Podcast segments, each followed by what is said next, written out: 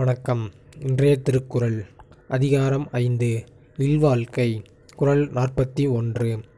இல்வாழ்வான் என்பான் இயல்புடைய மூவர்க்கும் நல்லாற்றின் நின்ற துணை. விளக்கம்.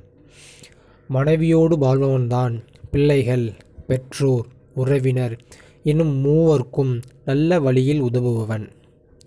ரைட்டண்ணன் அதாவது மனைவியோடு வாழ்பவன் இல்வாழ்க்கை அப்படின்னால என்ன அர்த்தம்? அக வாழ்க்கைக்குள்ளே போயிடணும். அகம் என்னது? நம்ம மன மனைவியும் கணவனும் இருக்கக்கூடிய வாழ்க்கை தான். அப்போ ஒரு ஆண் இங்கே வந்து மனைவியோடு வாழ்பவன் தான் அப்படின்னா என்ன அர்த்தம்? ஆண்களுக்கு இங்கே இது கூட வந்து ஒரு கருத்து சொல்ல வர்ற குரல்.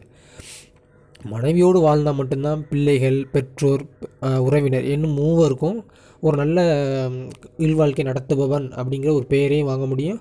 மற்றவங்களுக்கு நல்ல ச இது ஒரு அறிவுரையோ இல்லை பணமோ எந்த விதத்துலேயும் நம்மளால் ஒரு நல்லது விளையுதுன்னா மனைவியோட மட்டும்தான். அதாவது இல்வாழ்க்கையில் நல்ல விதமாக நடக்கிறனால மட்டும்தான்.